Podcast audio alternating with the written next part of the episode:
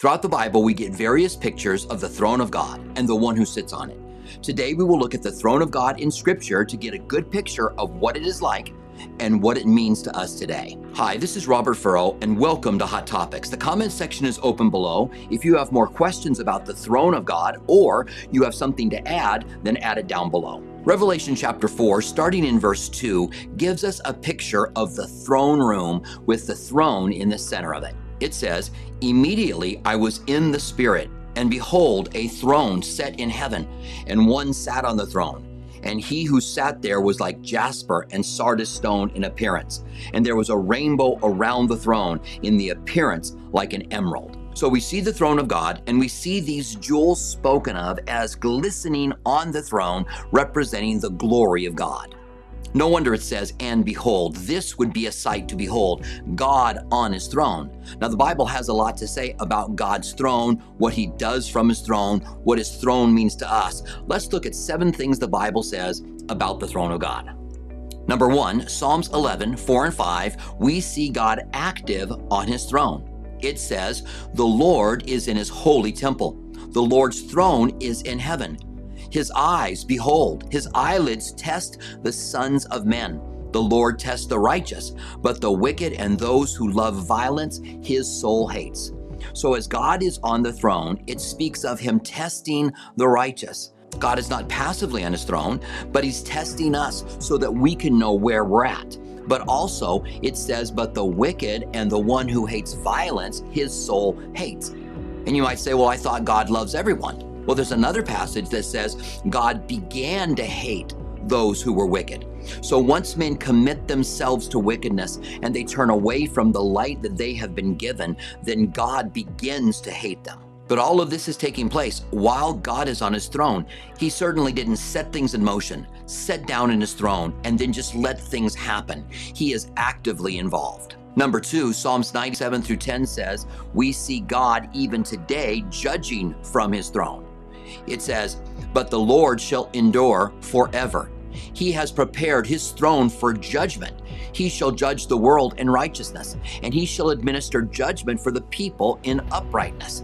The Lord also will be a refuge for the oppressed, a refuge in times of trouble. And those who know your name will put their trust in you. For you, Lord, have not forsaken those who seek you." What a statement! That his throne is a throne of judgment, but also from his throne, he gives grace in times of trouble. He meets those who call out to him, but he judges people. We see in the Bible God judging Nineveh. We see him judging some other places. I believe God from his throne today is judging people and organizations and countries. God is sitting on his throne, both helping and judging. Psalms 45, 6 and 7 tells us that God's throne will never end. It says, "Your throne, O God, is forever and ever. A scepter of righteousness is the scepter of your kingdom. You love righteousness and hate wickedness. Therefore, God, your God, has anointed you with the oil of gladness more than your companions." God's throne will last forever. God will never be unseated. Hebrews 4, 15 and 16 tell us that we have access to the throne of God. It says, "For we do not have a high priest who cannot sympathize with our weakness, but was in all points tempted as we are, yet without sin.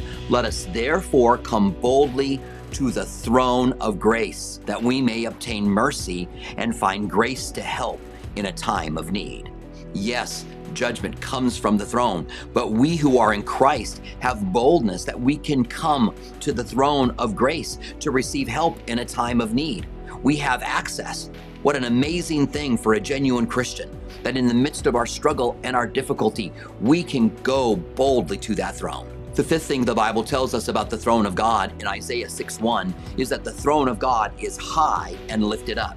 This means it's above the world, it's above man's rules, it's above man's laws. In fact, listen to what it says. "In the year that King Uzziah died, I saw the Lord sitting on a throne, high and lifted up, and the train of his robe filled the temple." He would go on to say, "Woe is me, for I am undone, for I am a man of unclean lips." And an angel in the throne room takes a coal from the altar and touches his lips and cleanses him. When Isaiah sees God high and lifted up, then he also sees his own lowliness.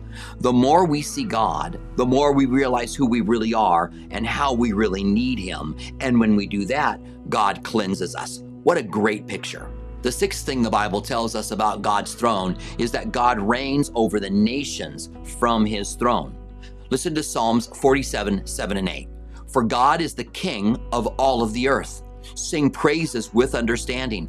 God reigns over the nation. God sits on his holy throne. Sometimes when we see the world around us and there are events that take place and we feel like we are just resolved to let things be as they are, we need to know that God ultimately is in charge, and everyone will answer to God, and he will repay those that are doing evil. God ultimately is in charge. He's given man free will, and man can make his choices, but that doesn't mean that God's not going to judge us for our choices. With our free will, we can do good or we can do evil. We can be blessed by God or we will be judged by God. The final thing that we learn about God's throne is that God oversees angels from his throne. This is so interesting. Psalms 103:19. The Lord has established his throne in the heaven, and his kingdom rules over all. Bless the Lord, you his angels, who excel in strength, who do his word, heeding the voice of the word. Bless the Lord, all you his hosts, you ministers of his, who do his pleasure. That is, from the throne, he allows angels to work with him, even in the affairs of men. It says in the first chapter of Hebrews, are these not ministering spirits sent to minister to those that have been given life? So angels work with us behind the scenes, and they are doing God's bidding according to Psalms 103. Let's consider a couple other visions of God's throne in the Bible. In 1 Kings 22:19, we see the throne of God for the very first time. It says, Then Micaiah said, Therefore hear the word of the Lord. I saw the Lord sitting on his throne, and all the hosts of heaven standing by, in his right hand and on his left. So this tells us God's on his throne, and the host of angels are all around him. Now there's all kinds of different angels. There's cherubim and there's seraphim. There's the archangel Michael. There's Gabriel, who always stands in the presence of God. But all the angels are standing around the throne. Earlier, I talked about Isaiah seeing the Lord high and lifted up. We learn more about the throne room here. It says, starting in Isaiah 6:1, in the year that King Uzziah died, I saw the Lord sitting on a throne, high and lifted up, and the train of his robe filled the temple. This would speak of his glory. Above it stood seraphim. Each one had 6 wings. With 2 he covered his face, and with 2 he covered his feet, and with 2 he flew. And one cried to the other, saying, Holy, holy, holy is the Lord of hosts. The whole earth is full of his glory. And the posts of the door were shaken by the voice of him who cried out, and the house was filled with smoke. So I said, Woe is me, for I am undone, because I am a man of unclean lips. And I dwell in the midst of a people of unclean lips. For my eyes have seen the King, the Lord of hosts. Then one of the seraphim flew to me, having in his hand a live coal that was taken with the tongs from the altar. An altar is where sacrifices were made. And so it seems in the throne room there's an altar. And he touched my mouth with it and said, Behold, this has touched your lips. Your iniquity is taken away, and your sin is purged.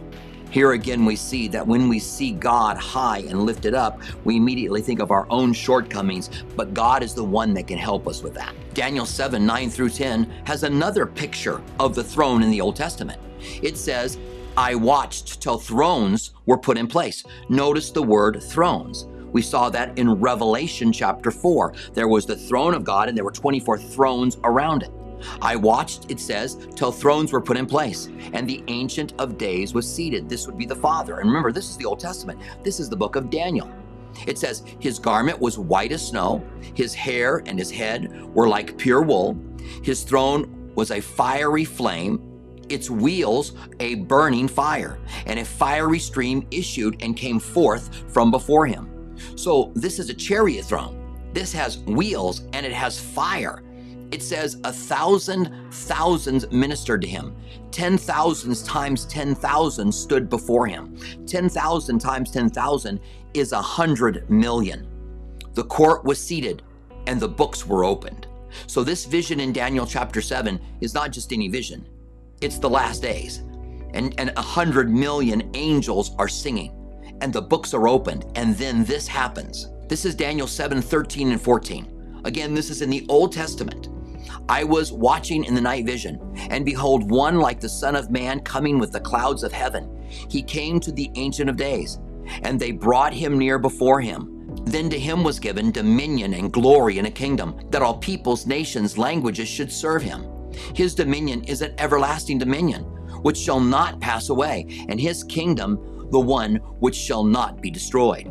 So we see, first of all, the Ancient of Days take his throne, and then we see the Son of Man coming on the clouds and receiving a kingdom that will last forever in the Old Testament in Daniel chapter 7.